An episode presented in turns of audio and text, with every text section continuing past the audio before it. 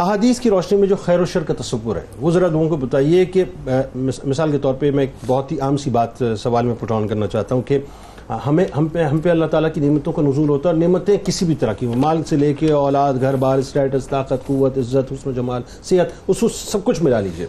یہ آزمائش کیسے کیونکہ قرآن ایک جگہ کہہ رہا ہے نا کہ یہ تمہارا مال اور تمہاری اولادیں آزمائش بھی ہیں۔ دوسری طرف یہ جو شر ہے، یہ کیا ہے؟ یعنی اس کو آسان الفاظ میں اگر ہم احادیث کے مفاہیم میں ذرا سمجھنے کی کوشش کریں کہ ایک شخص سے اس کے پاس ساری ریسورسز موجود ہیں اور اس کے باوجود وہ شر سے بچ گیا، تو کیا یہ یہ وہ شر ہے کہ جہاں پر آزمائی سے انسان نے اپنے آپ کو بچا لیا؟ جی۔ بسم اللہ الرحمن الرحیم، والصلاة والسلام علی رسول الکریم، اما بعد۔ بنیادی طور پر آج کا جو موضوع ہے، وہ اتنا خوبصورت ہے کہ خیر اور شر اور صبر و شکر کا ایک نیا فلسفہ لوگوں کو سمجھ میں آنے والا ہے۔ انشاءاللہ۔ عموماً ہم یہ سمجھتے ہیں کہ دکھ تکلیف رنج اور مصیبت یہی آزمائش ہے۔ ہاں۔ لیکن آج جس آیت مبارکہ کو سرنامہ کلام اور عنوان بنایا گیا وہاں اللہ رب العزت نے اتنی خوبصورت اس کی تشریح ارشاد فرما دی ہے کہ وَنَبْلُوكُمْ بِالشَّرِّ وَالْخَيْرِ۔ جس طرح یہ مصیبت تکلیف رنج آزمائش ہے اسی طرح مال و دولت بھی آزمائش ہے۔ صحیح ہے۔ راحت اور سکون بھی تمہارے لیے آزمائش ہے۔ ٹھیک ہے۔ آپ یہی طریقہ کار سمجھ لیجیے کہ اللہ رب العزت نے فرمایا کہ الذی خلق الموتا والحیات لیبلوکم یعنی ہماری زندگی بھی آزمائش ہے اور ہمارا مرنا بھی آزمائش ہے۔ یہ پورا سفر ہاں۔ یہ پورا کا پورا سفر اس دنیا میں ہمارا رہنا یہ امتحان گاہ ہے۔ ہاں۔ اور امتحان میں گیا امتحان گاہ میں کیا ہوتا ہے؟ ٹیسٹ ہی تو ہوتے ہیں نا۔ اور انسان ٹینشن میں ہی ہوتا ہے۔ اور یہ ٹیسٹ کیوں ہوتے ہیں؟ اصل میں ٹیسٹ ہوتے اس لیے کہ کھرے اور کھوٹے کی پہچان کی جا سکے۔ حق اور باطل میں فرق واضح کیا جا سکے۔ اور رسول اللہ صلی اللہ تعالیٰ علیہ وسلم کی تو بات ہی کیا ہے؟ پیارے آقا صلی اللہ تعالیٰ علیہ وسلم کی ذات گرامی ہمارے لیے اسوہ حسنہ ہے۔ آپ صلی اللہ تعالیٰ علیہ وسلم نے اپنے کردار کے ذریعے بھی دین کے حقائق کو واضح فرمایا۔ اپنے اقوال کے ذریعے بھی صحابہ کرام کی بہترین تربیت فرمائی۔ یہ جو خیر اور شر کی بات ہم کر رہے ہیں ویسے خیر اور شر ایک اصطلاح ہے خیر بھلائی کا استعارہ ہے اور شر برائی کا استعارہ ہے۔ بالکل ٹھیک۔ لیکن آج جس ضمن میں ہم بات کر رہے ہیں نا وہ خیر ہے آسائشیں ٹھیک ہے۔ اور شر سے مراد تنگی اور عسرت ہے پریشانی ہے۔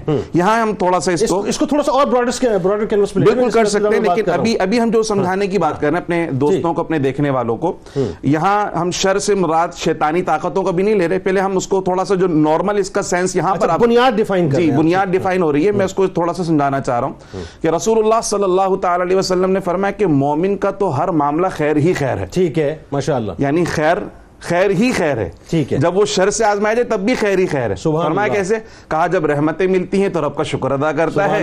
اور جب وہ دینے والا رحمتیں واپس لے لیتا ہے تو اس پہ صبر کرتا ہے کرتا ہے آہا شکایت نہیں کرتا۔ شکوہ نہیں کرتا ٹھیک ہے۔ اور لوگوں کے سامنے رونا پیٹنا نہیں مچاتا۔ بلکہ کہتا ہے کہ دینے والا بھی وہ ہے لینے والا وہ بھی، آہا، آہا۔ ہے اس نے دیا اللہ کا شکر ہے۔ اس نے لے لیا تو مولا تیری مرضی۔ تیری ہی عطا تھی تو نے ہم سے لے لیا۔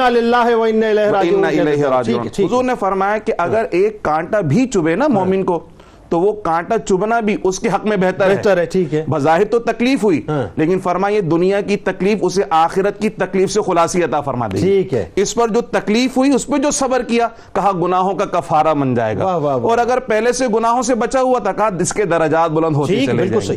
اسی طریقے سے جو آپ نے ایک بات کی ہے کہ نعمتیں میسر ہوتے ہوئے شر سے بچنا۔ جیسے دوست احباب کا ایک ایسا گروہ ہے جس میں آپ کے پاس کچھ ساتھی ایسے ہیں جو شر کی طرف مائل ہیں۔ بالکل ٹھیک۔ اور آپ اس کیفیت کے اندر ہوتے ہوئے بھی کہ آپ چاہیں تو اس کے اندر انڈلج ہو سکتے ہیں لیکن آپ نہیں جا رہے۔ یعنی آپ کے پاس اپنے آپ کو روک کر رکھا کوئی دیکھ بھی نہیں رہا آپ کو۔ کوئی نہیں دیکھ رہا۔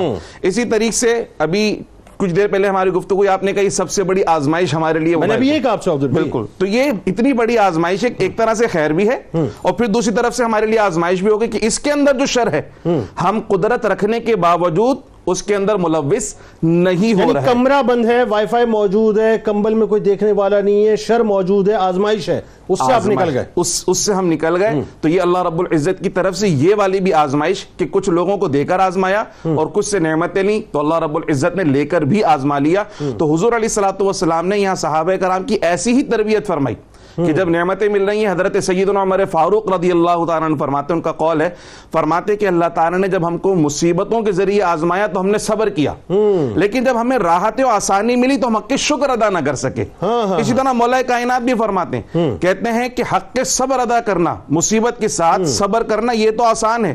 لیکن نعمت کے ساتھ حق کے شکر ادا کرنا یہ انتہائی مشکل ترین کام ہے۔ جو کہ بندے کو پتہ ہی نہیں ہوتا کہ نعمت میرے لیے نعمت بن کر آئی حقیقی طور پر یا رب سے دوری کا سبب بن کر آئی ہے۔ ٹھیک۔ تو یہ خیر اور شر کا یہ والا جو مفہوم ہے ہمیں اس کو سمجھنا چاہیے کہ صرف تنگی پریشانی ہی آزمائش نہیں ہے بلکہ نعمتوں کی فراوانی بھی ہمارے لیے آزمائش بن سکتی ہے۔